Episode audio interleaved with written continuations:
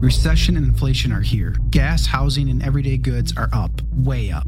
And you want to be ready for any situation. So, what would you do if there's no food on the shelf? ARC Heirloom Seeds are here to help. Did you know 99% of seeds sold today can't reproduce? With heirloom seeds, you only have to plant once, then you can grow year after year, giving you and your family stability and security because things are getting crazy out there. Our all in one seed kit provides everything you need to grow your own food. This premium seed kit has over 65 varieties, 50,000 seeds, and stores for 15 years. You'll also get our exclusive seed guide to make growing a no brainer. ARC Seed Kits is a family owned and operated business and the most trusted name in the nation for over 15 years. Our mandate is to get heirloom seeds into every home in America. Go to arcseedkits.com today and get free shipping by entering promo code podcast. That's arcseedkits.com, promo code podcast. Get your seeds, get prepared, get growing. arcseedkits.com.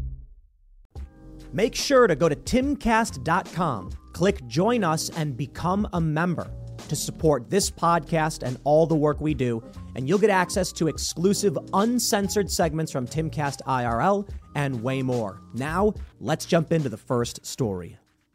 Last night in Lewiston, Maine, 22 people were killed, 60 were wounded. There's an individual named as a person of interest, Robert Card. He is still at large. We do not know that this man is the person who committed this horrifying crime. There have there's there's a lot of uh, uh, confusion, a lot of fake videos, a lot of false statements, and uh, you know it's it's very frustrating. I beg people to chill out on sharing these random videos, but alas, there are a lot of people on Twitter, on X, Facebook, and other platforms sharing fake videos intentionally. Last night, there were videos of an arrest being made, multiple different videos of an arrest, and everyone was saying, and people just reposted it, reposted it, reposted it.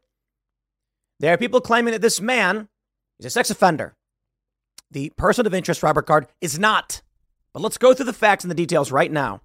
It is important that you understand what's going on for those that are in the Boston area. This is not just Lewiston, Maine.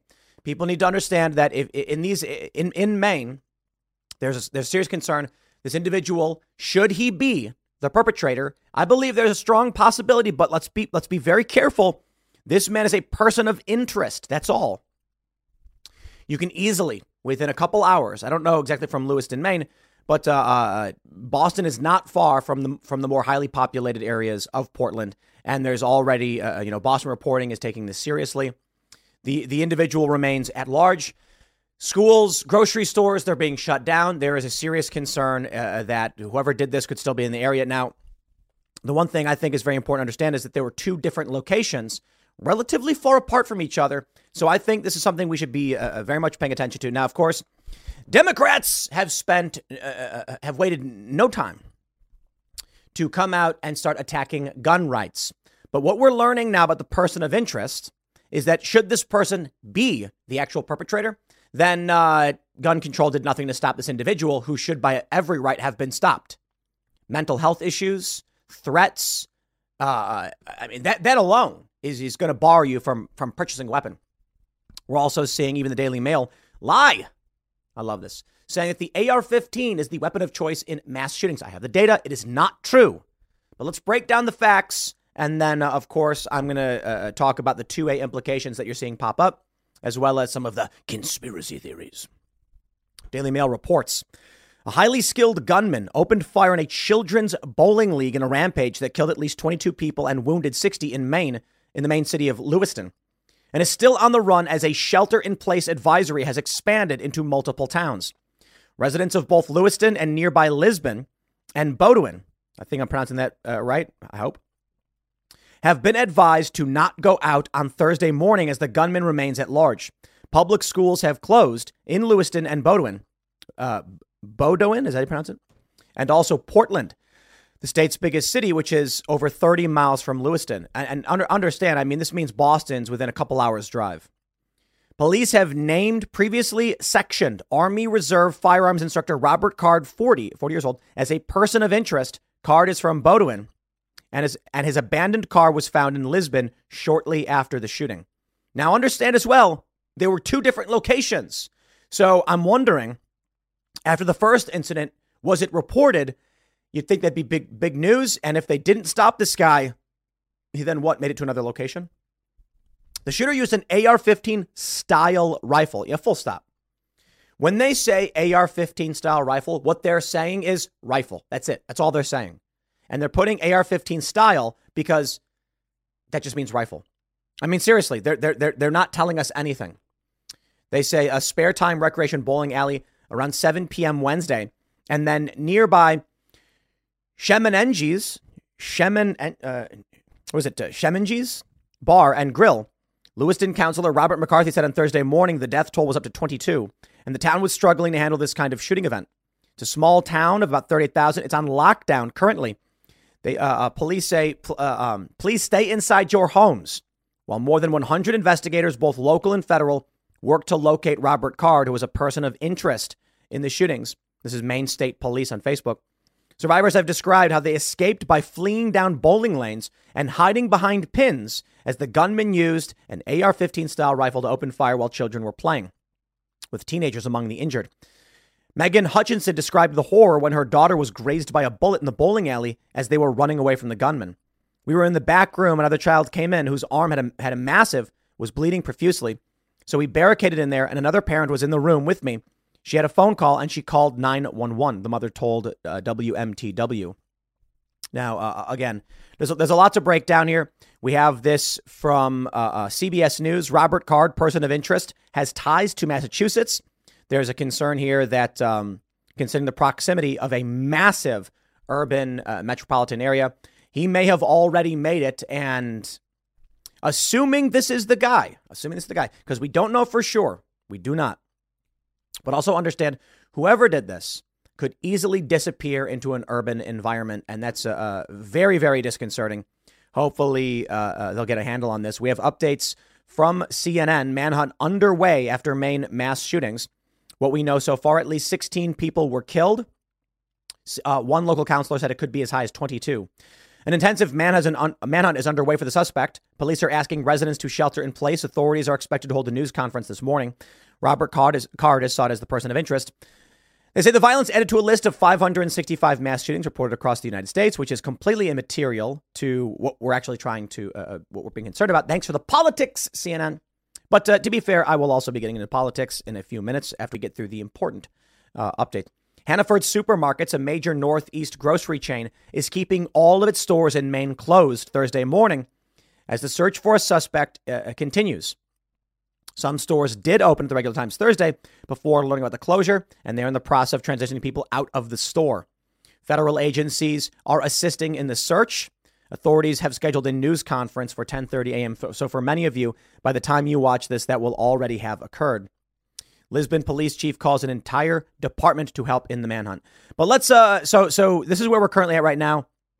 I hope all of you are staying safe, paying attention, and I wanted to make sure that uh, we had a quick update on this because everyone wants to know. And I think it's important to understand the shooter is at large. But we do have the politics. The politics, my friends. Of course, of course. Raw's alerts on Twitter. Says, according to law enforcement, Card recently reported mental health issues, including hearing voices and threats to shoot the National Guard base in Saco, Maine.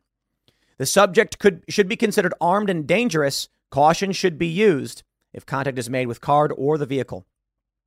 Now, this is very important. He's a person of interest. That's all we know.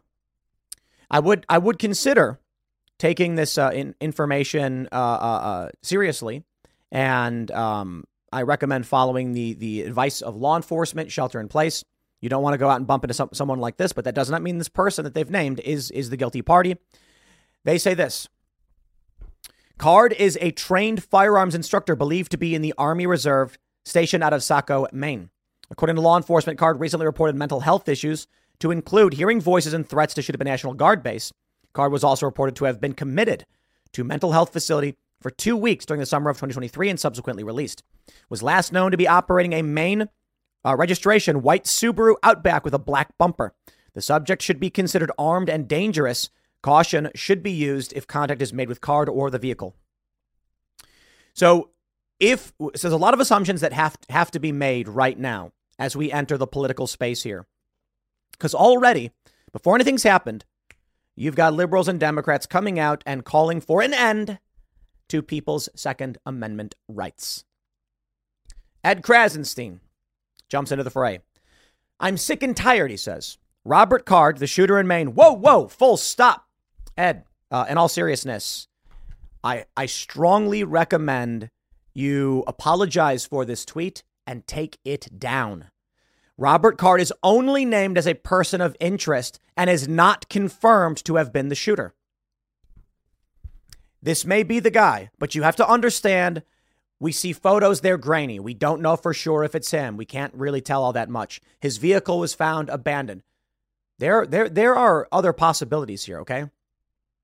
And I want to be very, very careful. But let me stress let's say a photo emerges.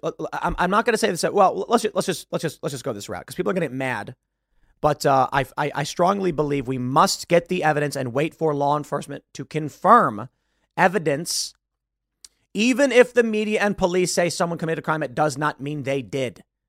If this is a person of interest and they have evidence and they arrest him, good. Did you know Fast Growing Trees is the biggest online nursery in the US?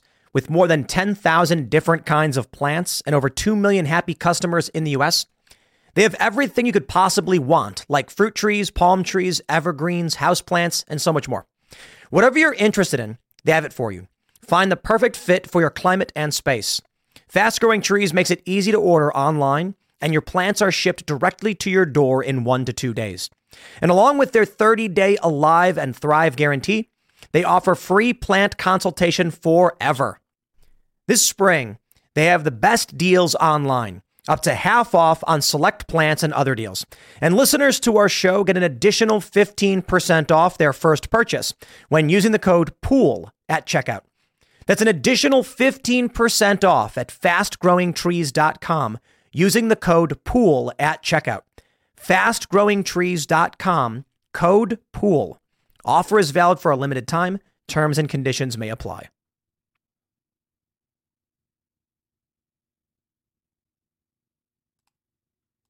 but always be concerned. They've named this guy a person of interest, so he may not have done it.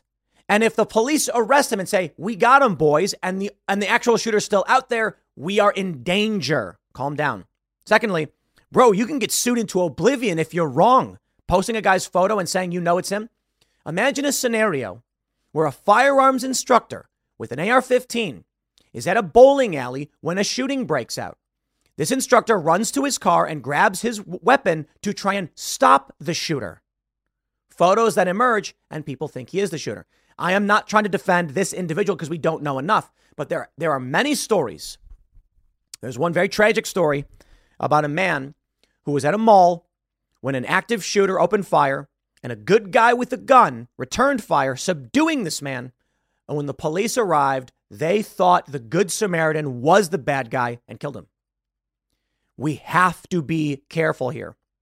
It's very irresponsible on the part of uh, Ed Krasenstein, and I believe he should delete, repost it by all means. Make your political point, but to to come out right now and say this guy did it. but let's read. He says uh, he calls Card the shooter and says he also repeatedly threatened to shoot up a National Guard base. Stop it with the Second Amendment argument. It doesn't prohibit us from taking steps to stop this. Full stop. Those steps have already been taken. If you ha- have a mental illness to this degree, you cannot buy a gun.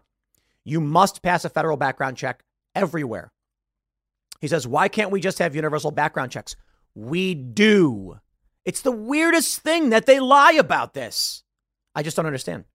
Why can't we require background checks on all sales of guns, including all sold at gun shows? Y'all know already. I don't even need to say it. But okay, we'll say it for those that don't, because I assume there's, a, there's many of you. You cannot buy a gun at a gun show without a background check. This is a lie pushed by people like Ed Krasenstein to erode your right to keep and bear arms when we already have background checks. Spoken like a person, never actually bought a gun or been to a gun show. I've been to many a gun show. Y'all have probably been to more than me, but I've probably been to a couple dozen in my day you can't buy a gun without a background check. But we'll break this down and we'll talk about the lies that he's pushing. Why can't we regulate AR 15s and similar guns like we do machine guns and sawed off shotguns? Those are already unconstitutional laws. No question. And it's ridiculous that we're having this argument. Why can't we fix our mental health issues in this country? Now that I agree with. That I agree with. All right, well let's break this down. Let's let's let's walk through this. The Second Amendment, when it was written, the right to keep and bear arms shall not be infringed. Back then, and even to this day, private individuals had weapons of mass destruction. Thank you. Have a nice day. Privateers, corsairs, letters of marque, actually in the Constitution. The idea was that private individuals owned warships. That was normal. And the United States, recognizing this, said, we're going to issue letters of marque to privateers, private warships. Amazing, isn't it? To disrupt enemy supply lines, basically condone piracy. Today, Lockheed Martin, Northrop Grumman, these large military contractors are private entities with weapons of mass destruction. Who do you think makes the weapons? This argument against Second Amendment, what Ed Krasenstein is actually saying is that you, you, the private individual, should not have the same rights as a massive multinational war machine corporation and private individuals of for when the Second Amendment was actually written. Why can't we have universal background checks? You ever been to a gun show? Okay, let's break this down. What do we have? Uh, uh, uh do we have? We have this from Austin State American Statesman. Can you buy whatever you want at a gun show without a background checks from two years ago or two and a half years ago? Mostly false. And I love this game they play because even they don't paint the full picture. Joe Biden said you go to a gun show, you can buy whatever you want, no background check. They're relying on the fact that people like Ed Krasenstein are either evil or ignorant. The question does people, do people like Ed and uh, uh um, David Hogg and Harry Sisson, these, are these prominent personalities, do they know they're lying? That's the question. Because they're lying. Let's break it down. What the law says about sales at gun shows. Advocates for stricter gun control measures often talk about the gun show loophole. Though some observers say the term is a misnomer, the phrase itself doesn't explain who is and isn't required to run a background check at gun shows. Federal law requires that people in the business of dealing in firearms be licensed by the federal government. Specifically, the law says that a license is required of a person who devotes time, attention, and labor into dealing in firearms as a regular course of trade or business with the principal objective of livelihood and profit through the repetitive purchase of the sale of firearms. The law specifically rules out a required license if a person makes occasional sales exchanges or purchases of firearms for the enhancement of a personal collection or for a hobby or who sells all or part of his personal collection of firearms. This can be sometimes a fuzzy distinction, but it sometimes means many sellers do need to have a license. Every federally licensed retailer, whether they're selling a gun at a brick and mortar store or a gun show or sales, sales starts online, must complete a signed background check form from the ATF and get approval from the FBI National Instant Criminal Background Check System. We call that NICS, said Mark Oliva, the spokesman for the National Shooting Sports Foundation. Gun shows can include either licensed dealers or private sellers. So at a gun show, the licensed seller needs to run a background check on buyers and the non licensed sellers don't. But that is a dramatic, dramatic misrepresentation. And anybody who's been to a gun show knows if you walk up to someone and say, Can you sell me this without a form? They're going to say, Have a nice day. You are no longer welcome to purchase from me for a variety of reasons. And let's break it down. The ATF likes to go to gun shows and they like to target anyone who would sell without a background check. Because, as they've outlined in this, technically there are circumstances where you don't need it, but it is an argument, not a legal guarantee. When they say that if you're just selling it privately, part of your collection, you're fine. And what happens is, regardless of this, the law says you need a license. You can argue in court an affirmative defense that I'm just selling my collection, to which they will respond. With a collection as large as this, he's clearly soliciting and engaged in the active sale of firearms and more than just a hobbyist. In which case, you're going to jail. How about this one? The person you are selling to has a criminal record and you didn't check. Felony. This is what they don't tell you. When you go to gun shows, you almost never, never see a circumstance where there's someone who's not licensed. Most gun shows will not allow this, and most sellers will not walk into that trap. Now, Why is it that you can sell privately, and what is the actual limitation? In a place like West Virginia, where let's say you live in central West Virginia, where your nearest FFL is four or five hours away, your brother who lives a mile from you needs a weapon because they've got a coyote problem and their chickens are getting killed. The argument from the left would be that you would have to drive, both of you, five hours to do the proper paperwork and transfer the weapon, or one of you would have to get an FFL. That is the basic non background check transfer of a weapon. Now, if you want to make that argument, I'm going to say that's an absurd scenario you're describing that someone can't just be like to my brother or friend or family member in the middle of nowhere. It's an unreasonable restriction. But fair point, it exists. When you go to a gun show, good luck buying a weapon without a, a background check.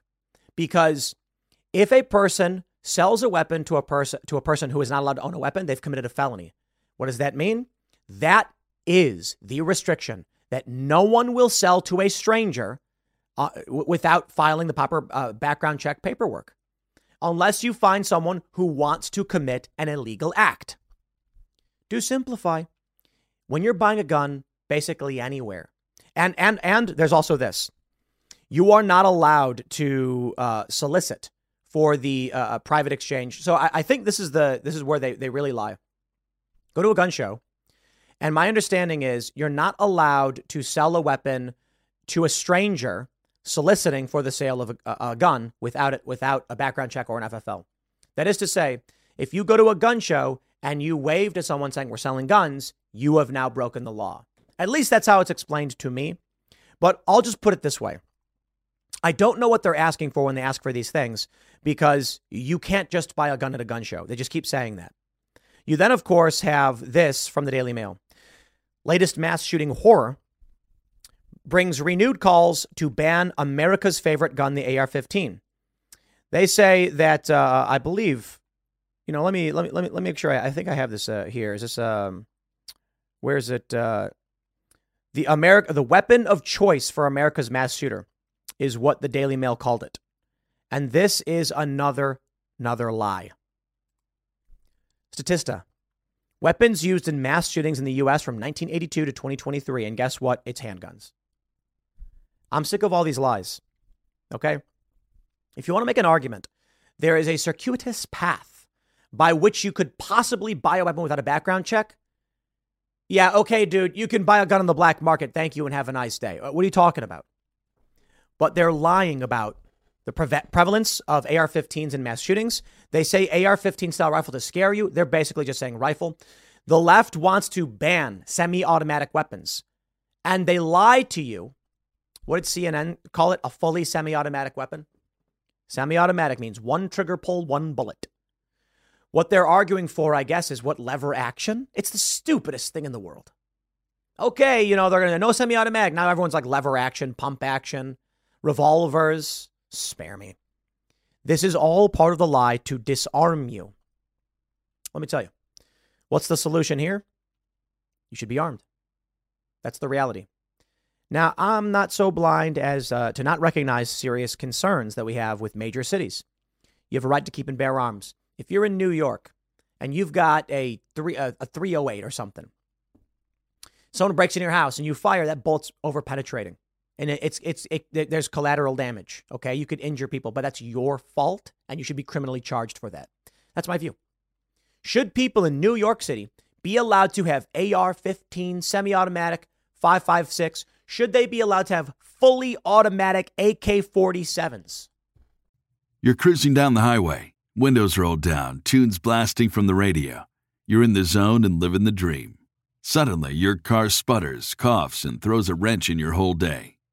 Tow trucks, repair bills, the dream turns into a nightmare.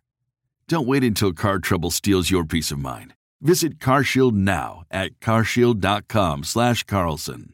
For nearly 20 years, CarShield has helped millions of drivers avoid the stress of major repairs. They offer plans covering up to 5,000 parts and systems, from your engine and transmission to electronics and more, all for a low monthly rate that fits your budget. CarShield plans also include unlimited miles, 24 7 roadside assistance, and rental options. Get peace of mind now Visit CarShield online at carshield.com slash Carlson. Join millions of customers and contact CarShield now to save 20%. Visit carshield.com slash Carlson. That's carshield.com slash Carlson. Visit now. Yes. And uh, what happens if someone uses a fully automatic AK 47 and harms people? They go to prison for that. If someone breaks into your house and you panic and grab your 308 and shoot him, and that bullet overpenetrates your apartment into someone else's apartment, you should be criminally charged. That's you are responsible for everything that is beyond your target. It doesn't matter if you're in a city or you're in the country, it doesn't matter. You're responsible. When you choose to pull that trigger anywhere. So, when you're in the middle of nowhere, you live in a farm, someone breaks in and you, you defend yourself, you've got very little to worry about, but you still have to worry about that. That's your responsibility. Now, you can make the argument that if there's someone outside of your rural farmhouse who gets hit, you have less of a responsibility because of what is considered reasonable. You did not reasonably expect an innocent bystander to be standing outside of your property at three in the morning or something to that effect, and you were defending yourself. But if you're in New York, you must understand the proximity and the risks you take when you fire higher powered weapons and rifles in, in high density situations. I think that you should be responsible for that. A responsible gun owner in New York is going to have hollow points and frangible rounds and bird and buckshot. Maybe, uh, uh, maybe, maybe something. You know, uh, you know. I don't know. I don't want. I don't want to sit here and tell you what you should have in close proximity, high density situations. But I do not believe barring ownership solves any of these problems, and I don't think there's a real argument for it. I think what they're basically saying is, look, they're like, you can you can buy a gun in New Jersey. Yeah, okay, no, you can't. Like, sure, they, they say you can get a concealed carry permit in places like New Jersey. They make it impossible to do. The Supreme Court recently had to rule on this. So, so, so if you can't get it, New York recently had a ruling against it. Then they come out and say you can buy a gun at a gun show. They're they're lying to you. Okay, they're, they're lying.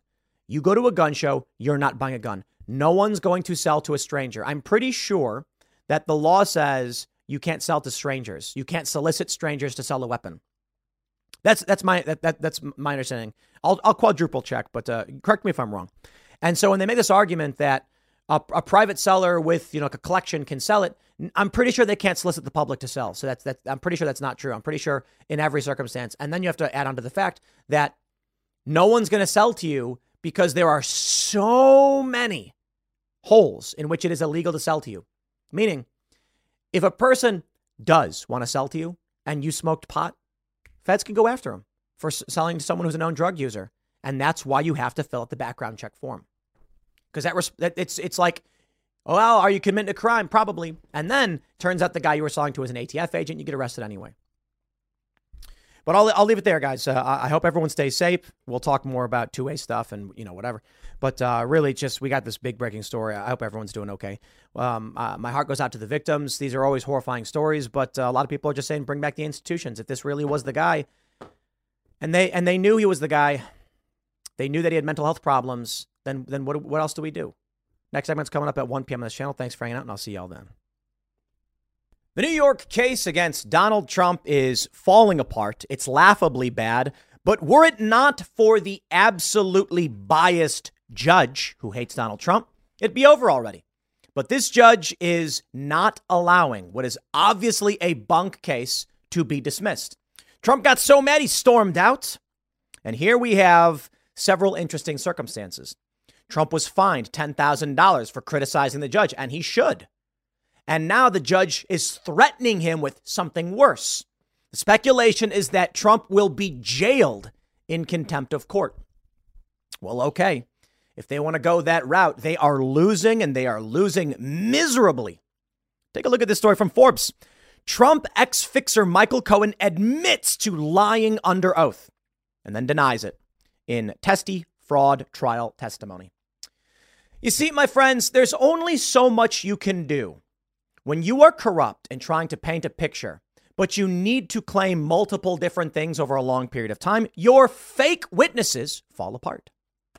See, you know, Jenna Ellis, Sidney Powell, some of these other Trump lawyers and personalities pleading guilty, lying. Uh, see, see, they either lied in 2020 or they're lying now. Here's the problem you get someone like Michael Cohen who works for Trump, and they want him to flip on Trump. So, sure enough, Cohen goes in facing charges, flips on Trump, and says, I'll say whatever you want.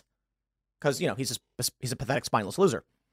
And so when he does, the problem is later on, when they need to use a different narrative, you can't use the same witness, but you have to because this was Trump's guy.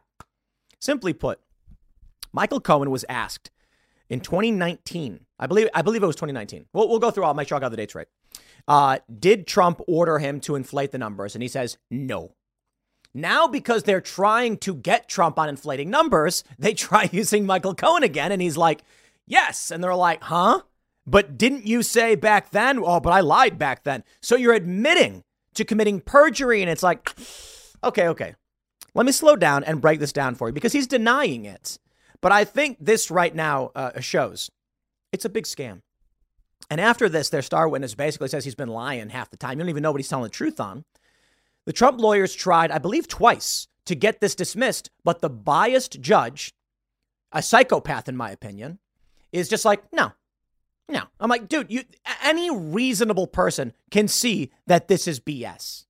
Forbes reports attorneys for former President Trump sparred with the ex president's former lawyer, Michael Cohen, as he testified for a second day uh, Wednesday in the fraud trial against, uh, against former President Trump, including by accusing him of perjury after he implicated Trump in the allegedly fraudulent scheme to change the stated value of assets to give Trump the net worth figure he desired.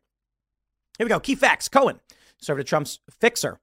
Prior to turning against the president and pleading guilty to criminal charges in 2018, took the stand Wednesday after giving damaging testimony Tuesday in which he claimed Trump directed him and then Trump Organization CFO Allen Weisselberg to change the valuation of assets on financial documents in order to reach whatever arbitrary net worth Trump wanted for himself.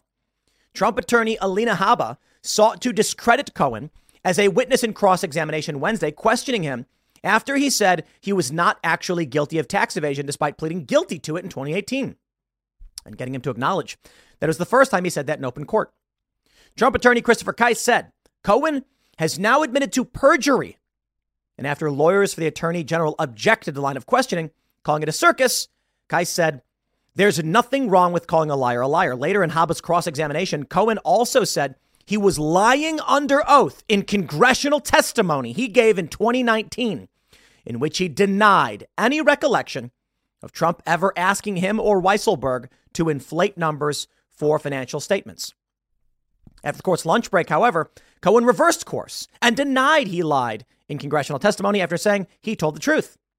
The about face led Trump's attorneys to ask the judge to issue a verdict in the ex president's favor because it would suggest Trump did not play a role in fraudulently inflating assets, as Cohen claimed, which the judge denied, causing the former president to walk out of the courtroom. Let me just state it clearly Cohen said Trump did not do this. And they said, okay, judge, can you dismiss this? And the judge said no. Amazing. Absolutely incredible. Cohen clarified under questioning from the Attorney General's office that he told the truth because Trump did not specifically state to inflate the numbers, but that he speaks like a mob boss, and I knew what he meant. Either way, Cohen has admitted in court Donald Trump never instructed this. Anything else would be Cohen's interpretation of a statement. You know, if Trump said something like, eh, "It's too bad we don't have uh, higher numbers on our on our buildings," you know, then my net worth would be a billion uh, plus, you know, and then leaves. And Cohen goes, guys, that's Trump telling us to do it. No, it's not. Unless Trump told you to do it. And Cohen admits he did not. Here we are. I think this just ripped the heart out of the case. Now, the reporting is that Donald Trump storms out of the courtroom. Why? He's been proven innocent. Cohen said he did not say to do it. He had he said he lied to Congress under oath. And now he's saying, yeah, yeah, yeah, but Trump's like a mob boss. So, what little evidence they actually have is that Trump may have insinuated and then Michael Cohen interpreted. That's it. So, why is the judge not dismissing this? Take a look at this. Donald Trump could be talking his way into a jail cell. He could be. The judges fined Trump $15,000 so far. This is corruption, abject corruption from an evil man. And Engoron is not a judge, he is an evil, evil man. Anyone who sees this knows two things. The first, in my opinion, and perhaps biased, is that this, these, these, these claims are ridiculous. Absolutely. Mar-a-Lago worth 18 to 20 million dollars. That's that's insane. Ocean to, to lagoon property, beach to beach, in, in, in the most expensive real estate market in the country. Nice try, man. But that's what the judge is saying. So, first, we can clearly see these charges are ridiculous. Second, what they are doing is ripping this country to shreds, and they enjoy it. Engoron claims that Donald Trump's statements could, could result in violence against his staff. Uh, dude, anything that happens is the fault of the perpetrator, not a person who spoke negatively or criticized you. Spare me your psychobabble. To be fair, you know, Ron Coleman last night was like, Trump w- walks out of the courtroom and then tells reporters that the judge is partisan or whatever. And it's like, why would you do that? And I'm like, he should do that. Trump should be speaking out and calling this out. It's the only thing he can do. Newsweek reports Donald Trump is at risk of being jailed if he continues to make disparaging remarks about those connected to the $250 million civil fraud suit against the former president. Judge Arthur Engoron fined Trump for a second time on Wednesday after he violated a partial gag imposed to stop him from attacking court staff overseeing the lawsuit accusing Trump of fraudulently inflating the value of his property and assets in financial statements for years. Trump has denied all allegations. And I do not believe that someone who is running for office can be gagged in this way. I believe it is unconstitutional. I believe that is a, a massive violation. And Judge Engoron is part of a seditious conspiracy or standalone complex to destroy the core of this nation and the Constitution and our norms. Why? Have you seen the price of gold lately? It's hitting all time highs. And when it comes to investing in gold, check out Noble Gold Investments. They have a track record of excellence that's second to none. Just look at their thousands of five star reviews on Trustpilot, Google, and the Better Business Bureau. Customers rave about their knowledgeable staff, smooth investment process, and life changing results, which you can see for yourself online. That's the kind of reputation you can count on. But it's not just about the reviews. Noble Gold Investments truly care about their clients. They take the time to understand your unique needs and goals, and they give expert guidance every step of the way. That level of personalized service is rare in this industry. Look, when it comes to securing your financial future, you can't afford to take chances. Go with the gold company that has earned the trust of countless investors. Visit noblegoldinvestments.com slash Tim Pool today and discover why Noble Gold Investments is the only choice for smart, secure gold investments. Or call them at 877 646 5347. Again, that's 877 646 5347. Trump's running for office. He must speak to the public. He is being accused of wrongdoing. He must espouse his opinions to the public for he seeks their vote. The judge is trying to deny Donald Trump the ability to communicate with his constituents during a massive election season. Judge Engoron, were he a fair man, would simply say Donald Trump has a right to speak as a presidential candidate. I encourage him to do so. But we will remain highly critical and push back on his statements as we feel they are damaging. They could increase the risk of violence, blah, blah, blah. That I'll be fine. You can argue with him. Instead, Engoron says, I will, I will drop the hammer on you. On a presidential candidate, the front runner, no less. During Wednesday's proceedings in New York, Engoron ordered Trump to take the witness stand to answer questions about comments he gave to reporters about a very partisan individual sitting alongside the judge in the courtroom. An apparent reference to Engoron, uh, Engoron's law clerk, Allison Greenfield. Trump had already been fined because he said uh, the Greenfield was the girlfriend of Chuck Schumer. I think he was trying to be cute, actually, not saying literally. Trump was fined $5,000 on October 20th. Engoron warned at the time that any further transgressions would be far more severe. On Wednesday, the judge ruled that Trump violated his gag order for a second time by publicly attacking Greenfield and fined him $10,000. Once again, he warned Trump he could face even greater punishment. Do it, don't do it again, or it will be worse.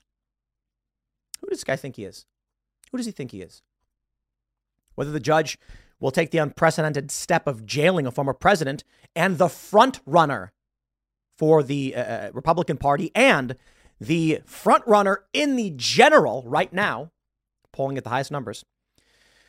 The issuing of a gag order was previously criticized by Trump and his, uh, uh, and his lawyers as an alleged attempt to violate his First Amendment rights. Trump has frequently claimed the proceedings in New York are a politically motivated witch hunt, and he's correct. It's really a new frontier for the legal system, and the legal system is really struggling with how to control this man who has no respect for the rule of law, Jimmy Carroll, a Notre Dame Law School professor, told the AP. Trump's legal team has been contacted for comment. While taking the stand Wednesday, Trump said his remarks to reporters that there is a person who is very partisan sitting alongside Engoron, perhaps even more partisan than he is, were, uh, were about the judge and Michael Cohen, Trump's former lawyer. The idea of the statement would refer to the witness. That doesn't make sense to me, Engoron said, noting that his law clerk, not Cohen, sits behind him on the bench during the trial. So, once again, a person who is very partisan sitting alongside Engoron, perhaps more partisan than he, Trump said that was Cohen. Okay. For, on what ground did the judge? No, he's not saying that. He's talking about me. Uh, fine. It's just absolutely insane. Engoron also noted that Trump and his re- uh, that his rhetoric against staff members may result in violence being carried out. And here is the leftists' psychotic nonsense that you criticizing someone puts you at fault for what a psychopath might do. Call the cops if you've got a problem. But as we're witnessing this, Donald Trump is posting quite a bit. You see, uh, just this morning, Trump says the judge in the New York State AG case refuses to accept the overturning of his decisions by the appeals court. This is the first in the history of the state. He has gone crazy in his hatred of Trump. Also, their star witness just admitted his statements were all a big lie. He broke down in court. The radical left judge said he doesn't care. He is trying to protect racist AG Letitia James, who has no case, lost the appeal, but has a tyrannical and unhinged Trump hating judge. She campaigned for AG on I Will Get Trump long before she knew anything about me. This is judicial misconduct coupled with prosecutorial misconduct, and somebody from the state of New York must step in and stop this complete and total miscarriage of justice. Uh oh. Trump's coming after the judge again. Is he going to be held in contempt?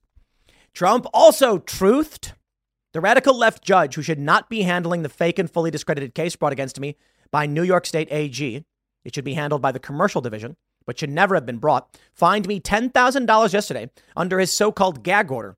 He is a judge that found me guilty before the trial even started, fact, and long before he had the real facts. Like Michael Cohen collapsing and choking yesterday under cross examination and completely admitting that I did nothing wrong, he committed massive perjury at a level seldom seen on the stand before. It was like watching the end of the best Pe- Petty Mason episode, Perry Mason, where the defendant breaks down and cries, Yes, I did it, I did it, I did it. The case should be ended now, but this judge and his boss, Letitia Peekaboo James, will never let that happen. He even refuses to accept our big win in the appeals court. It is a disgrace to the legal system in the state of New York. It's a this is a rigged case. And also, Donald Trump truthed. The New York State Attorney General's case against me is dead, but the radical left judge refuses to end it. He just can't let it go. Their star witness lied like a dog on the stand today and then admitted that I did nothing wrong, a total sleazebag. I, I want to pause right there. Lied like a dog? I don't like that, that language, Trump. Don't you be smirching dogs. Letitia James should focus on violent crime, which is out of control. So unfair. I don't even get a jury trial. A blight on the state, on the New York State judicial system. Businesses are watching all over the world and never coming in, only moving out. The governor should get involved. Election interference by my political opponent. Well, I have to wonder if uh, they're going to arrest Donald Trump, hold him in contempt, and put him in jail for attacking the judge. Now, I think the judge is mostly saying, don't go after my staff. But I wonder if these three statements from Trump, which are pretty bold statements, could result in him being jailed. Now, Trump has an unlikely ally, the ACLU. Trump's gag order in federal case is unconstitutional.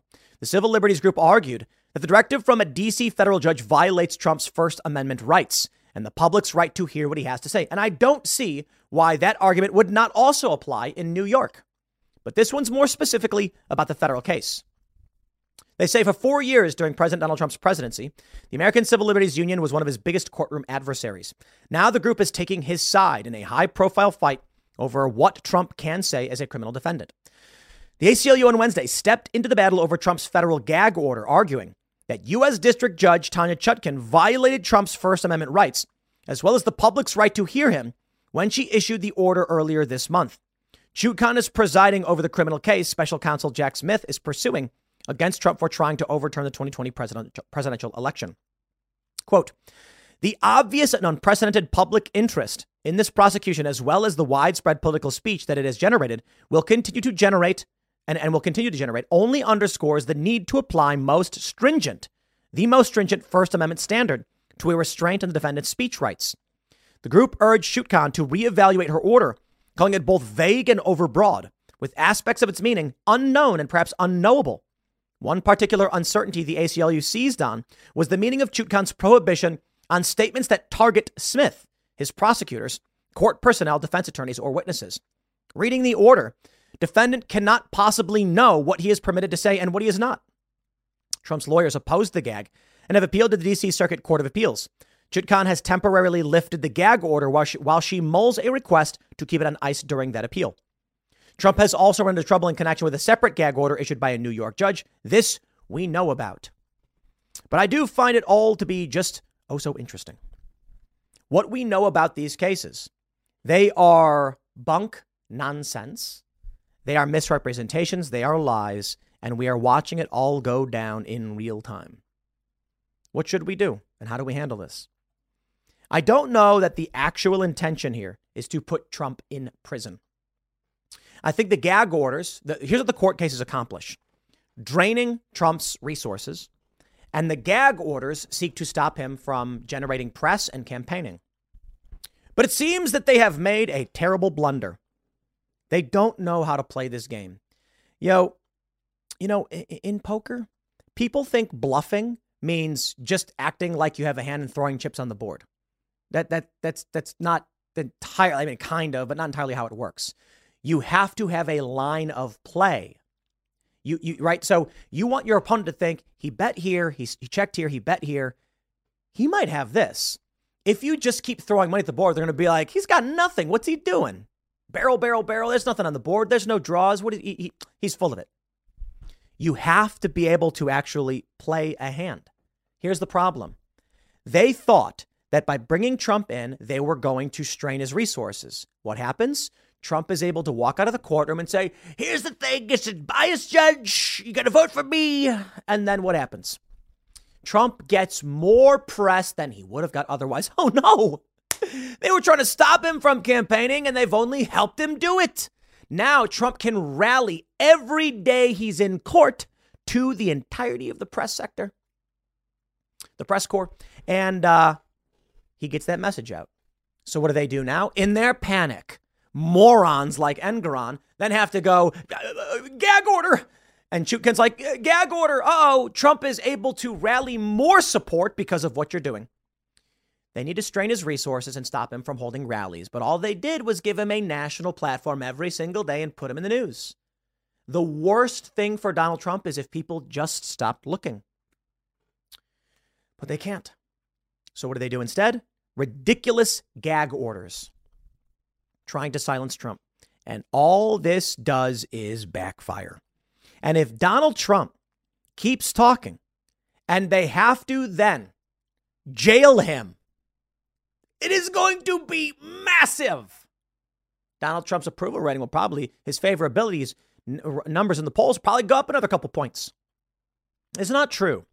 A lot of people say every time they come after him with these cases, his, his, his favorability goes up. That's not necessarily true.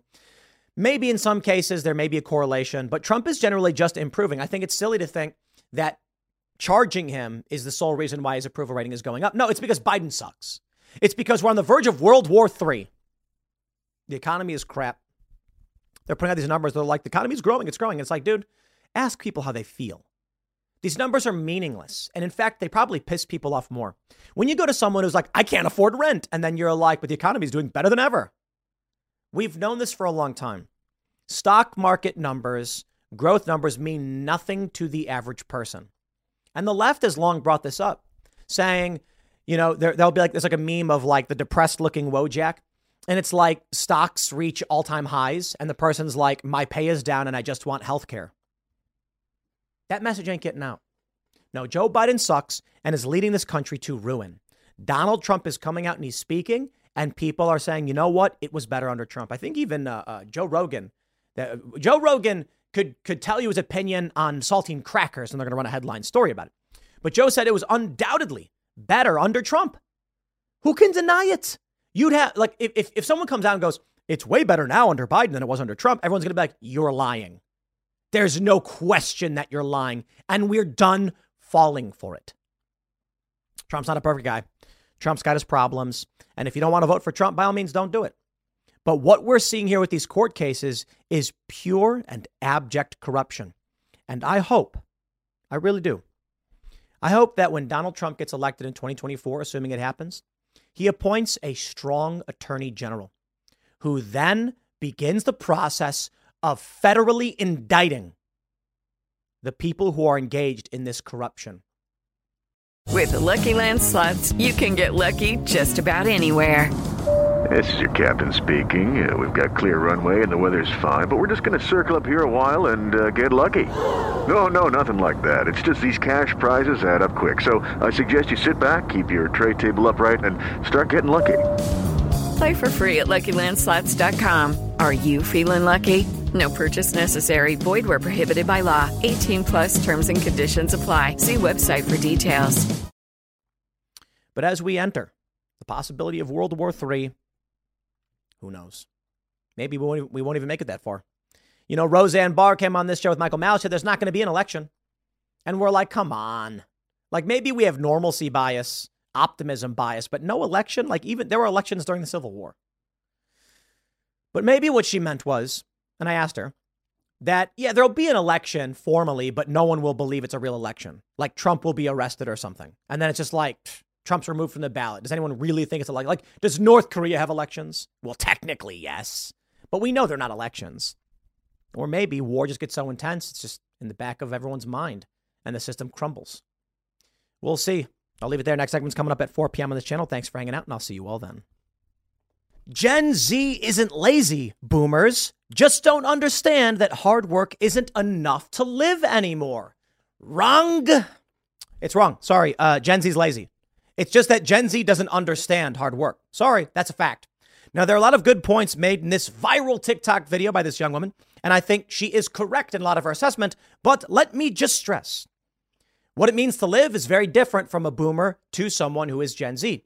Gen Z individuals have a lot more access to technologies and things that boomers did not have. So, what is defined as living is different. That is not to say that this young woman is wrong in her assessment about how hard it is to live. I agree. But to blame boomers and act like they don't understand, it's not so much that it's harder for you to live, it's that what boomers are describing as living is very different from what you're describing as living. What I will say, however, Gen Z is lazy. Millennials are lazy. There is an increase in laziness. And I mean it. I mean it. Look, man, people crossed the ocean on boats, landed on shores with literal nothing. And I think 20% died on the way here. I was thinking about how crazy it is. Like, you've got, uh, uh, uh I'm, I'm talking about like Native Americans and the, the more peaceful tribes versus the more barbaric tribes.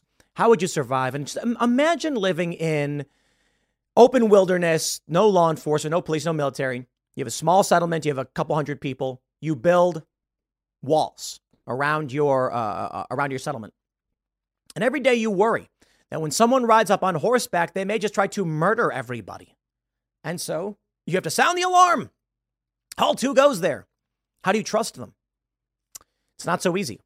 You want to talk about what it means to live and hard work? People just died back then. You'd be out riding your horse You'd fall off and be dead and gone. You'd be walking down a dirt path to trade your wares when a bandit would jump out, knife you to death, take your stuff, and never they'd never find out who did it. People just died a lot back then. I mean, like way back. Let me play this video, and I'll uh, uh, we'll we will have this debate, and we'll discuss what it means to truly work. Boomers don't understand what Gen Z is going through. I think that's fair, but Gen Z is lazy. Sorry, not every single Gen Z person is lazy. I am saying that the majority of Gen Z people are lazy. And it's not I don't I don't blame Gen Z. Actually, for that, I kind of do blame boomers. And then even after that, it's not so much boomers, but what humans have done. Let me play this video. Let's roll. Let's play this video for sure. Boomer mind cannot comprehend this. Okay, the previous creator has her stitches off, but if you haven't seen her stuff already, she's one of my favorite creators on this app, and I think we need to talk about this because I am a Gen Z who has boomer parents, and what she says is true. Boomers are stuck in the past so hard that they can't even comprehend that us, like Gen Z and millennials, it's not just that we're lazy and we don't want to work hard, it's that even if we worked as hard as possible, we still can't like afford to live right now. Hard- Wrong. Wrong, wrong, wrong. You can easily afford to live. It's called uh she's gonna she gets into the numbers and she's like, you take home two thousand three hundred dollars a month if you're lucky, and it's like go live somewhere else.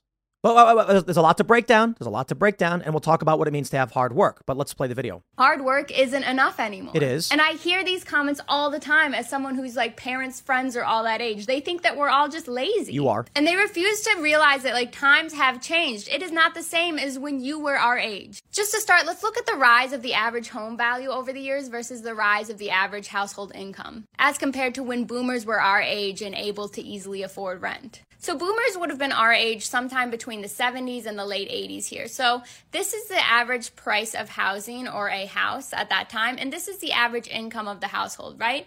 Here it is now. Do you see the difference? Do you see how, like, yes, it was hard back then.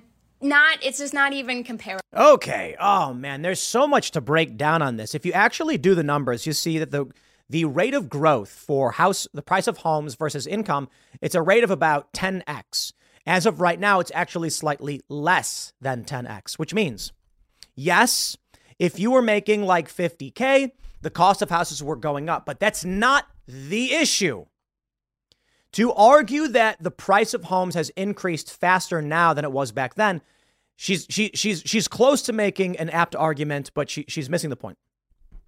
This is not talking about the cost of the house versus how much income you make. It's the increase in wages with the increase in the cost of the house. That means for boomer parents who are in the 80s, you were looking at X dollars versus X times Y for the cost of a house. Whereas today it's X times Y plus or whatever.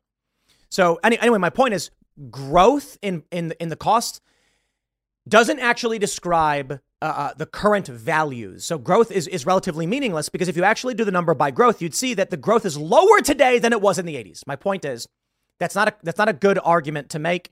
It's not completely wrong. But let's talk about the cost of houses. First, I will say, fair point, houses are very expensive. It's harder to buy a house today, especially if you're a millennial. Two things to consider supply and demand, mass migration, and feminism. With doubling the workforce towards the late uh, end of the late 70s, getting more and more women in the workforce, this created a massive supply of workers with a limited demand. Uh, I'm sorry, a massive demand for work with a a, a, a, a limited supply of jobs. Sorry. So you have a company, 10 openings. Five five men are looking for work. And they're like, "Look, man, all these companies need me and what are you going to pay me?" When it's only men and I'm not saying that as an argument against women in the workplace. I'm this is an economic point. When you have a bunch of job openings, the business says, "I need you to work here," and they go, "I can work wherever I want. I'll pay you ten bucks an hour." You know what? I'll take the offer, but there's 17 other jobs. I'm going to go ask them. Then go to the other company and says, "Dude offers me 10. I'll give you 11." Let me go back. He says 11. I'll give you 12. Because they desperately need the limited supply of labor. Double the labor overnight, ladies. And what happens? Now there's 10 people for 10 jobs, and they're like, take it or leave it. I've got people sending in applications nonstop. I don't need you. Who wants to work for $3 an hour? Then incorporate mass migration. Now you've got a limited supply of housing with a massive demand, a limited supply of jobs with a massive demand, and you wonder why this is happening. I'm not blaming Gen Z for this. I'm blaming boomers, the silent generation, and current Democrats for these policies. But anyway, I'm not trying to say that with her argument of the, the, the, increase in the cost of houses that she's completely wrong. I'm saying the argument doesn't quite make sense.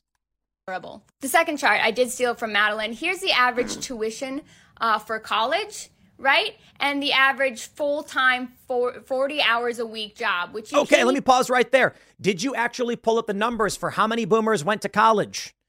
Are you're not comparing apples to apples, okay? Apples to oranges. First of all, college is a guarantee you're in debt and you lose money. Anyone who told you otherwise lied to you to sell you a package. They wanted you to take a loan out. So if your argument is, look at tuition's going up. No, the argument should be the way you got ripped off. Yeah, sorry, boomers. They convinced you to take out massive debt.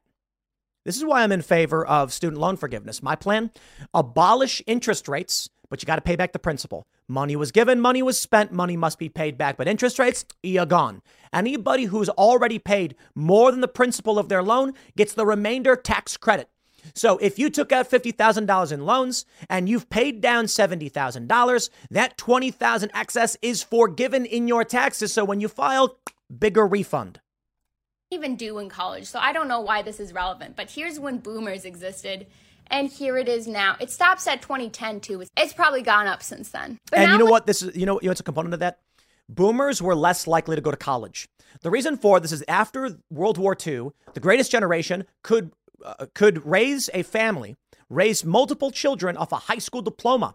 Boomers were raised knowing you did not need college. Colleges then had a problem. Not everybody wanted to go and they needed to get more people in. So what happens? The prices went down. They, they said, or the prices remained lower. They said, hey, you want to go to college? And people were like, nah, I don't need to. And they were like, well, why don't you come? I mean, you can enrich yourself and you can learn things. Okay, how much does it cost? Hundred bucks? Nah, too expensive. Have a nice day. Now everyone is told you have to go to college, and they're banging on the door saying, "Please accept me." And the college is like, "You can come, two hundred grand," and they're like, "I'll I'll figure it out." And they rush to get a loan, drown themselves in debt because they're desperate to get into college. Supply and demand answers so much of this. Again, not saying she's wrong about everything. She is bringing up points, but boomers did not need college. Now we are seeing the, this inversion. We are seeing businesses say, no college degree necessary, just experience. Can you do the job? Wake up call. Let's do the actual math to prove that you cannot budget in this economy. For oh, argument's oh, sake, I was making $20 an hour working 40 hours a week, right? That's twice what minimum wage is in my state. Minimum let's, wage is completely immaterial to any argument about whether or not you can survive, but let's continue. Let's just pretend everyone's making twice minimum wage for whatever reason, like argument's sake. So you're making that much every two weeks. Which here's the math. This is your take home after tax every month. So let's budget it, shall we? Average rent in my city for a one bedroom is about $2,000, but luckily I live in a shoebox, so after paying for parking, utilities, and all that, it's about 1500 bucks. And yes, you need. You are choosing to live in a city where you can't make enough money to pay your rent. Have you considered moving somewhere else? Why do you insist on living in this city? I've told this story before. I had a friend who was like, I really wish I could do what you do and travel the world. And I said, okay, then go do it. And they're like, well, I can't afford it. And I'm like, what do you mean you can't afford it? It is Ryan here, and I have a question for you. What do you do when you win? Like, are you a fist pumper? a woohooer, a hand clapper, a high fiver. I kind of like the high five, but if you want to hone in on those winning moves, check out Chumba Casino. At ChumbaCasino.com, choose from hundreds of social casino style games for your chance to redeem serious cash prizes. There are new game releases weekly, plus free daily bonuses. So don't wait. Start having the most fun ever at ChumbaCasino.com. No purchase necessary. VGW. Void were prohibited by law. See terms and conditions. 18 plus. I was like, how much do you think it costs? My, um, I had a buddy of mine he was like, Man, I really want to travel. I want to go to Bali. And I was like, So go. And he's like, I can't afford to go. And I was like, Why not? And he's like, Bro, it's too expensive. And I was like, Okay. And I pulled up my phone, opened kayak, and went trip to Bali in one week, $800 round trip. And he was like, What? $800? And I was like, Did you even check? No, he just assumed. I have this friend's like, I can't travel the world and, and report on news like you do. It's so hard. And I'm like, dude, it cost me a thousand bucks to go to Spain for two weeks. Hostels exist, they're dirt cheap. And they go, well, yeah, but I got to pay rent. I'm like, well, pay rent where? What? The hostel's 10 bucks. No, no, my apartment. Your apartment? Yeah, I got a really cool apartment in Williamsburg. Oh, okay. Well, if your apartment in Williamsburg is more important than traveling, then of course you can't travel. The question for her is Have you not considered going and living somewhere cheaper? It exists. The problem is these people want, not need. I'm not trying to be a dick, but if you're like, it would be so cool to live in Wynwood in Miami, it's like, well, good luck affording that. You want nice things you can't buy? Bro, I'd love to have a flying car. They exist. I can't buy it. You want to live in a nice place. It's no different. It's an item you want, not need. You can choose to go live somewhere where it's substantially cheaper and the economy is better proportionally. But people keep choosing to live in high demand areas. So what happens? Everyone wants to live there. So you've got apartments that are like, I've got 500 applications. I'm just going to I'm just going to charge what I what I can charge in this market. There's legal restrictions and stuff, but you know, you get my point. Parking because you got to have a car to get to and from work. So now we're down to this. But then there's food. I only ate about one and a half meals every day, so that was 20 bucks for food a day because making meals for one person is expensive. 20 times 7 times 4 is 560 bucks. So knock that off of here and we're down to 654. Sadly, we're not done. The average student loan cost in the country is about $300, so we'll say And th- there it is. You didn't need your degree. You're you're making 20 bucks an hour. You can get 20 bucks an hour doing a lot of jobs that don't require degrees, and therein lies the big problem. Let's just say that $300 student loan debt is immaterial and you've got $654 left over. But let's let's let her continue. $300 off of that. Now we're down to 354. Luckily, insurance for cars in Minnesota is only 70 bucks because you got to have a car to get to and from work every day. And thankfully, I drove a hybrid and I didn't do much driving outside of that, so I only had to fill up my tank twice a month, which was 50 bucks roughly each time. Actually more, but we'll round down. So that's 100 bucks as well. And now we're down to 184. But wait, I have medication that literally keeps me alive that I have to pay for every month. And now that I'm looking at the budget, Uh, I'm going to pause right there and say I don't believe you. I, I, my immediate assumption, and this is my bias, so don't we don't need to factor into the argument, but I'm assuming she's on some kind of like mind altering or mood stabilizing drug she doesn't need. I'm thinking that might be what we should cut out at this point. But for now, we'll pretend we want to keep going and knock another 50 bucks off this. This is what we're at, but don't forget, we still need basic things like toilet paper, soap, tampons, things like that. So we'll just pretend that's only 50 bucks a month. Woo! And now at this point, we are just praying we never need to go to the dentist or the doctor or replace any clothing or anything bad happens at all, like a flat tire. But wait, there's still more. Because these boomers promised us that it was possible to retire with this much money left at the end of every month. No, they didn't. Okay, let's go do our basic retirement calculator. We're gonna pretend we wanna retire at the age of 67 because that's what they're trying to raise it to now. And I'm gonna just pray that I pass at 88, even though every woman in my family has lived well into her 90s. Given that I can't budget in a doctor, it, this would probably be a good bet. According to those calculations, I need to be saving this much money per month in order to retire at that age. So we'll have to knock that off too. And that leaves us with, drumroll please, this much money in our bank account at the end of every month. Excuses, excuses, excuses, excuses. I love the excuses. I love the excuses. I love the excuses. I never made excuses. You know what drives me, uh, uh, makes me so angry? When I was younger, hearing from people, I could do it if only I had the money. And it's just the weirdest thing to me.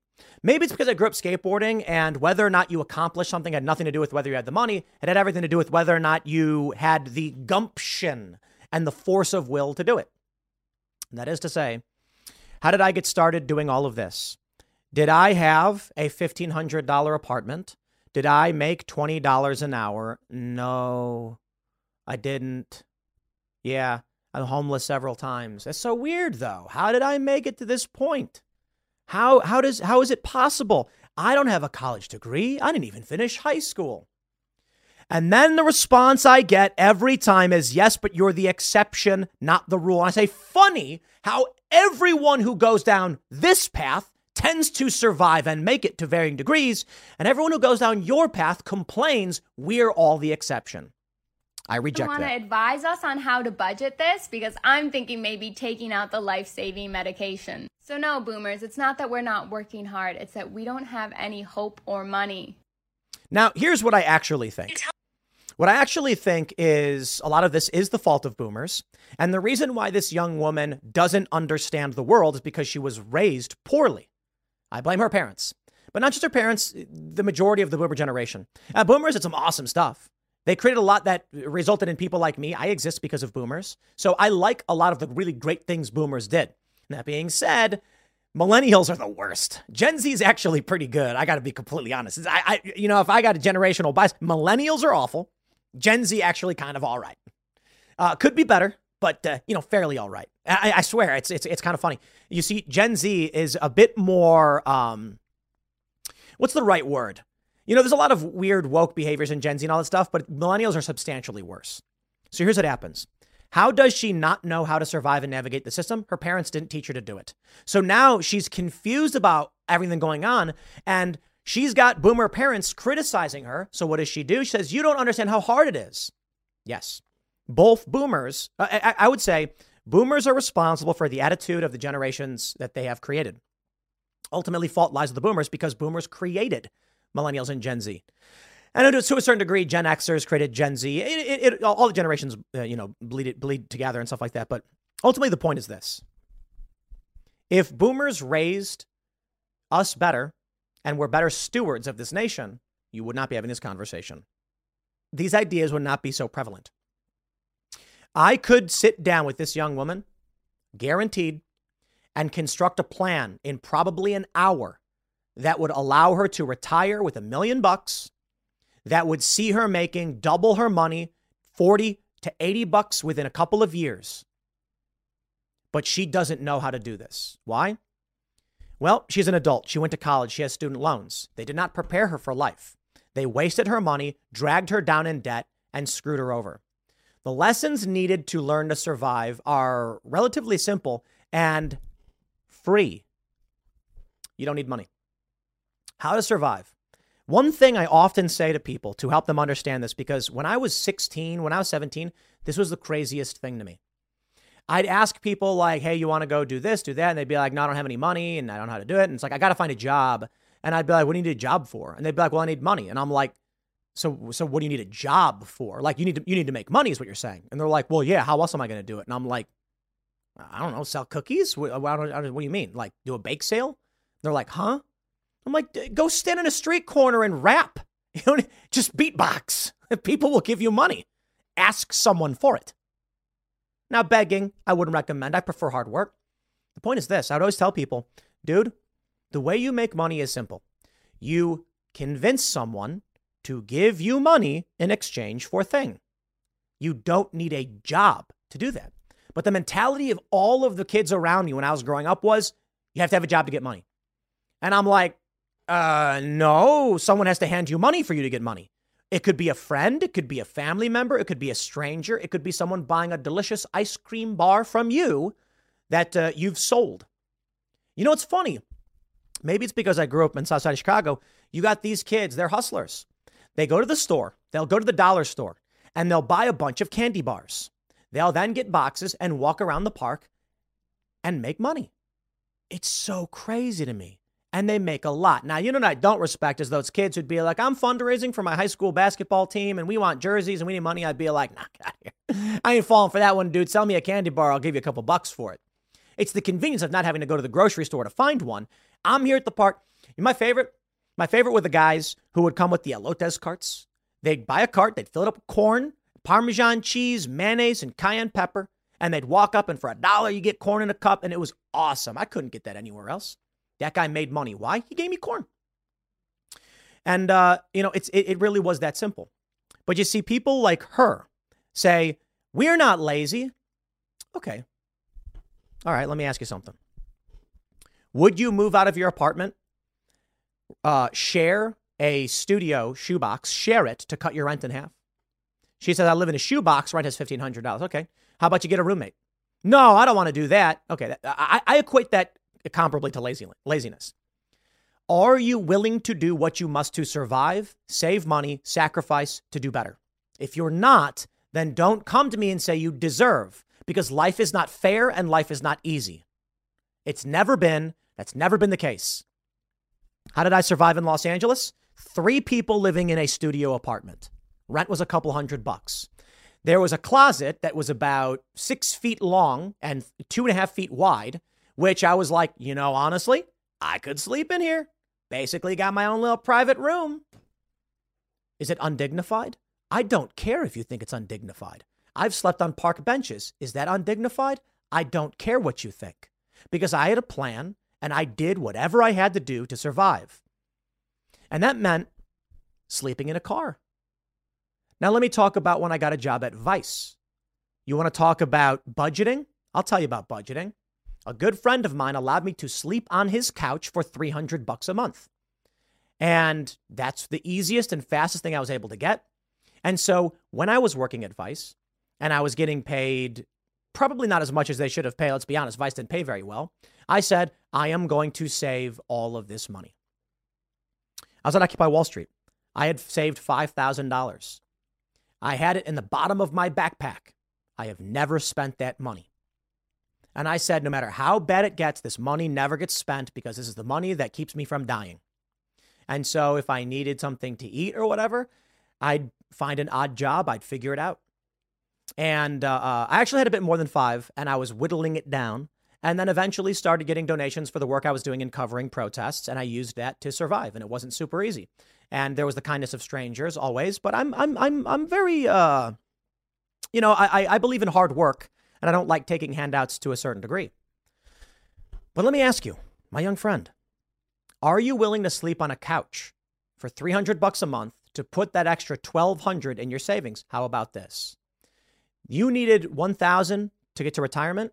Have you considered sleeping on a couch, putting that $1000 per month into a savings account, building that buffer, and then after you've cleared that, guess what? We're now looking at let's say you sleep on a couch for a year or a couple couches you bounce around. And I'm not talking about imposing on people. I'm talking about friends who are like, hey, man, I need supplemental income. Would you want to crash on my couch for a couple hundred bucks? Maybe you could let someone sleep on your couch for a couple hundred bucks. Bang. Now you got a couple hundred more bucks per month. The idea that young people are like, I should be able to buy a house right now. It's like, maybe, but none of that matters. If you are not willing to do what you need to do to survive, then perhaps it's fair to say boomers are wrong about the challenges you face. But the idea that you should be able to get a college degree, a high paying job, buy a house, afford for retirement, you're saying, I want it all. No, here's what happens. Let's actually factor in where she's at. Young person, fresh out of college with student loan debt. That's your first mistake. If you started working at 18, after four years, I love this analysis. You get a job at McDonald's at 18 years old, and you're making minimum, a little bit more than minimum wage. They don't, uh, most of them, it's like 12 to 15 bucks an hour. Within four years of working at McDonald's, you are an expert. An expert. I don't know about a master, but, a, but an expert on McDonald's policy. And, you know, and people say it is undignified. I don't want to work at McDonald's. Well, then you don't deserve money. Go cry somewhere else. Working means doing what you have to do. How about Starbucks? Make coffee. After four years, guess what? You have the requisite experience to be a general manager and get a salary of, by today's standards, like fifty to sixty thousand dollars. Are you gonna are you gonna cry about it now? I mean, you got out of college at 22. You're in debt. The dude who went and worked at Starbucks is now your boss same age or even younger. 21 year old shift supervisor uh, or assistant manager, and you're out of college saying, like, I'll take whatever job I can get. College was a mistake. I don't blame you that you were lied to. I can respect that. Boomers told us all to go to college. It was a mistake. When I worked for Vice, I slept on a couch. I saved all that money knowing at some point I'm going to need to figure this out and I need a buffer zone. Guess what? I do the exact same thing I've always done. The first paycheck I get, I save, I don't touch. It's for emergencies only. I do not want to come crying and begging to someone saying, I'm going to be homeless or die or whatever. I want to make sure that I have that money and I know where it's at. If she rented a couch out, she could save $1,000. Let's say it's 500 bucks sleep on a couch or a sunroom or we curtain off a portion of the living room. I've done all these things. She then saves $1,000. Five months later, She's got five grand in savings. 10 months later, she's got 10 grand in savings. You want to buy a house? With 10 grand in savings, you can buy a cheap small house and then Airbnb it. Hey, there's a strategy. Now you've added a little bit more income. Uh oh, now you're working more. 40 hours a week ain't going to cut it. And saying boomers just don't understand, there's so much wrong with this. Gen Z was raised by boomers, so they really don't understand, and I can respect that. But so many of these Gen Z people, man, they really don't understand what it means to work hard. 40 hours a week is hard work to you? It's not. I mean, maybe boomers had it better. That's no excuse for you not working harder. I could go on this for a million years, though. But uh, I, I want to say, you know, like with respect to this young woman, it is difficult. I get that. But it's harder than you realize. And what you're describing is you want luxuries. I work 40 hours a week. I can't afford it. Then work 80. What about me? Yeah, I work more than that. 16 hour days. I would, uh, if you want to be fair and say that my, my exercise and lunch period, I have about three hours per day, is not work, no problem. Then let's just call it 13 hour days. I got no problem saying that. I'm not here to win a contest. And then on weekends, probably a couple hours of work every weekend. You got to go to the bank. I'm still checking the news, monitoring things, talking to people, but mostly the days off. You want to work as much as me? Fine, go ahead and do it. But here's what you need to do you can't just sit here and strain yourself. I need an apartment. I deserve it. Do you? If you give yourself five months of sleeping on a couch or, or having a roommate and sharing a studio, you cut your rent in half. You add that to your savings, and eventually you can afford to seed invest. This is how all of this comes to be. Where I am now. You need to get the snowball rolling down the hill. I'll leave it there. Next segment is coming up at 6 p.m. on this channel. Thanks for hanging out, and I'll see you all then. In New York City, in Cooper Union, Jewish students were told to hide in the attic from far left extremists who are supporting chanting free, free Palestine. I would argue that many of these people overtly support Hamas. I try to draw a distinction between those who care about Palestine and those who uh, support Hamas. But what do we see from these protest groups in New York City? They refer to Hamas as the resistance. When they're saying free, free Palestine and from the river to the sea, they're chanting the exact same thing as Hamas. Maybe it's not fair to claim that all these people support, you know, terror and stuff like this, but a lot of them do. In this story, we talked about it last night. We have some developments. Students were locked in the library as the far left banged on the door, was banging on the door. Some of these students were carrying, the far left were carrying sticks, like sta- like small wooden sticks for some reason. I don't know. They weren't flagpoles, they didn't have flags on them. I believe it's fair to say that if the doors were opened, the Jewish students would have been mercilessly beaten. Why? Uh, because I've been to events like this. And I know that immediately you're going to get a bunch of pro Israel, pro Palestine. I'm not even talking about Israel Palestine. I am talking about the far left in this country and Jewish students who are, who are forced to hide from the far left. Have your arguments about Palestine and Israel. It doesn't matter for this segment. Just whatever is going on in the Middle East has nothing to do with American leftists threatening and terrorizing other students. Here's the story. The Daily Mail says a group of Jewish students were forced to flee a braying mob of pro Palestine activists inside a New York City college on Wednesday, locking themselves in a library while the crowd hammered on the door. Ugly scenes unfolded. They were chanting "Free, Free Palestine." Here's the video. Let's uh, let's play it for you. Here we go.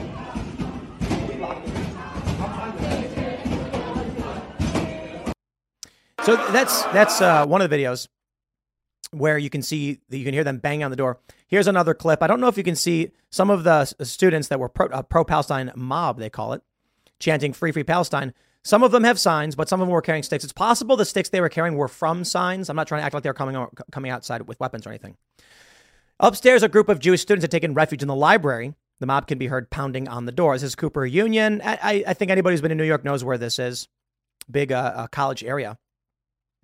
Uh, I, I, think you might be able to see in this video some of the sticks they're carrying. I don't know. It's, it's hard to see. There's like one or two.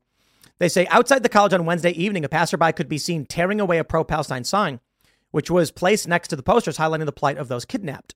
The sign said, Killing children is justified. NYPD officers could be seen entering the building and were standing outside. I want to break this down for you. Okay? I'm America. You want to have an argument about Israel, Palestine? I, I, I whatever, man. Stop for, foreign funding. Here in the United States, you have far leftists celebrating Hamas and then complaining that Israel's killing children. Hamas killed a bunch of children. Hamas killed a bunch of civilians. Hamas kidnapped a bunch of people, and the photos are horrifying. We get it. Will Chamberlain has an excellent tweet. He says, They call for gun control to take away our weapons while also celebrating what Hamas did. We're not stupid. I'd like to give you this tweet from Jake Novak. Jake Novak uh, says his profile's dad, Jake Novak, New York. He says a couple key highlights from my interview with a major eyewitness to the incident. Cooper U. Dean said before the protest that he could not stop it because it was not slated to enter the school property, which it obviously did. NYPD was called as soon as the protesters stormed the main Cooper Union building, but did nothing. Librarians bolted the doors and approached the identifiable Jewish students and told them they could hide in the attic if they wanted to. Welcome to the modern era. The far left right now. I just want to. I, I, I don't. I don't care about the Zionists, whatever arguments you make. Hamas killed a bunch of civilians. Then Israel responds, and the left says, "But they're killing children." Excuse me. You know, these pro pro Palestine protesters are cheering on Hamas having killed children, then complaining that Israel's killed children. And the and, and the funny thing I hear a lot is they say things like, uh, uh you know, but Israel kills more, and I'm like, what, what, what is what is the number, the utilitarian argument they make have to do with the morality on killing anybody? Nothing. Killing children is bad. I don't care who's doing it. But you can't come out and celebrate the death of children and then cry crocodile tears to me that Israel's killing children. I think y'all are evil people. I'd like Israel to stop bombing Gaza. I really would. I don't know the solution. Hamas is firing rockets. Israel just launched their ground invasion. I don't have the answers. But I will say it explicitly to these far leftists when y'all cheer for Hamas and then cry about Israel, your words mean nothing to me. You are celebrating the death of innocents while pretending to care about the death of innocents. Me, I actually care about all the innocent people that are being killed. I want it all to stop. I wish Hamas wasn't uh, uh, flying in and killing a bunch of civilians. The problem? It's war. There's no simple answer. And you know what?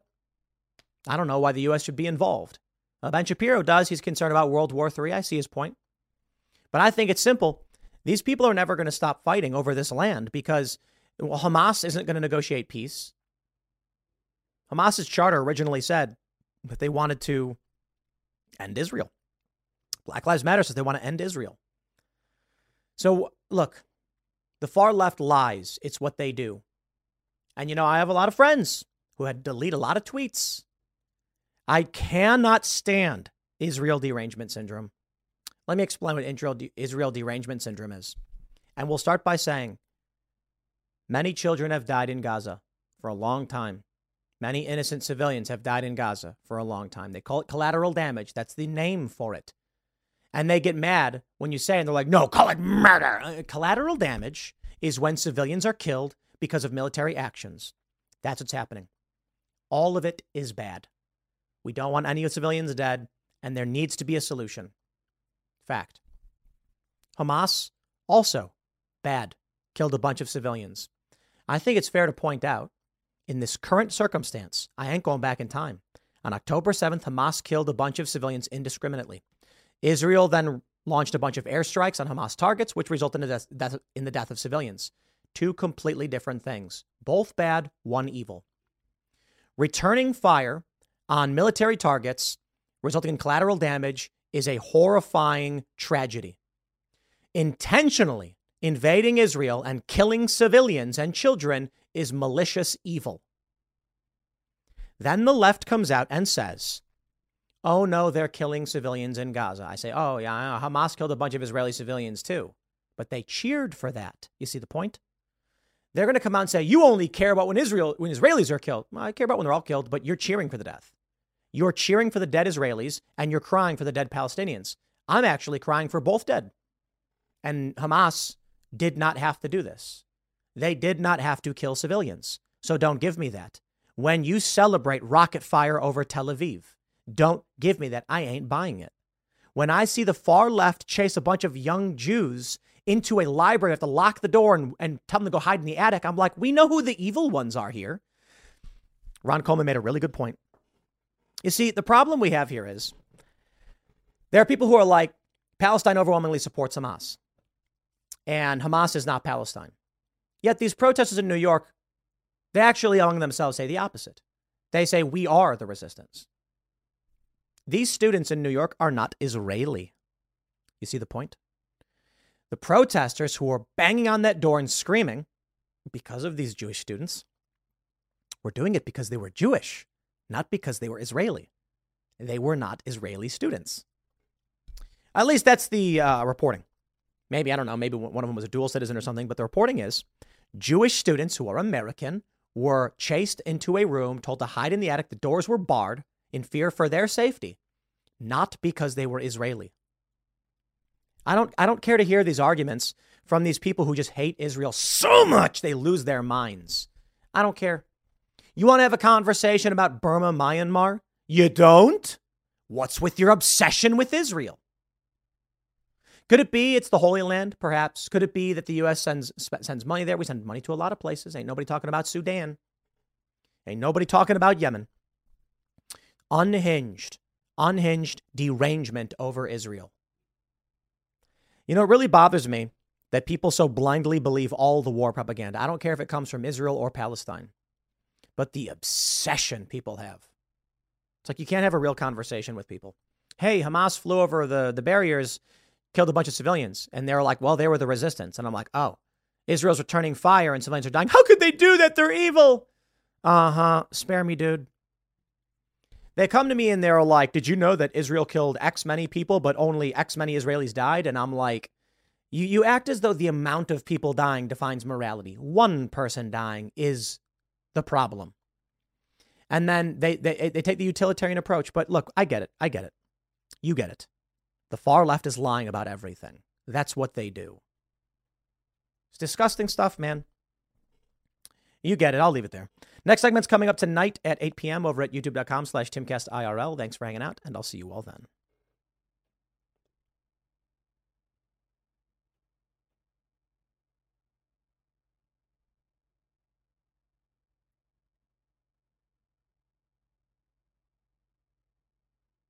Judy was boring. Hello. Then Judy discovered ChumbaCasino.com. It's my little escape. Now Judy's the life of the party. Oh, baby, mama's bringing home the bacon. Whoa, take it easy, Judy. The Chumba life is for everybody. So go to ChumbaCasino.com and play over 100 casino-style games. Join today and play for free for your chance to redeem some serious prizes.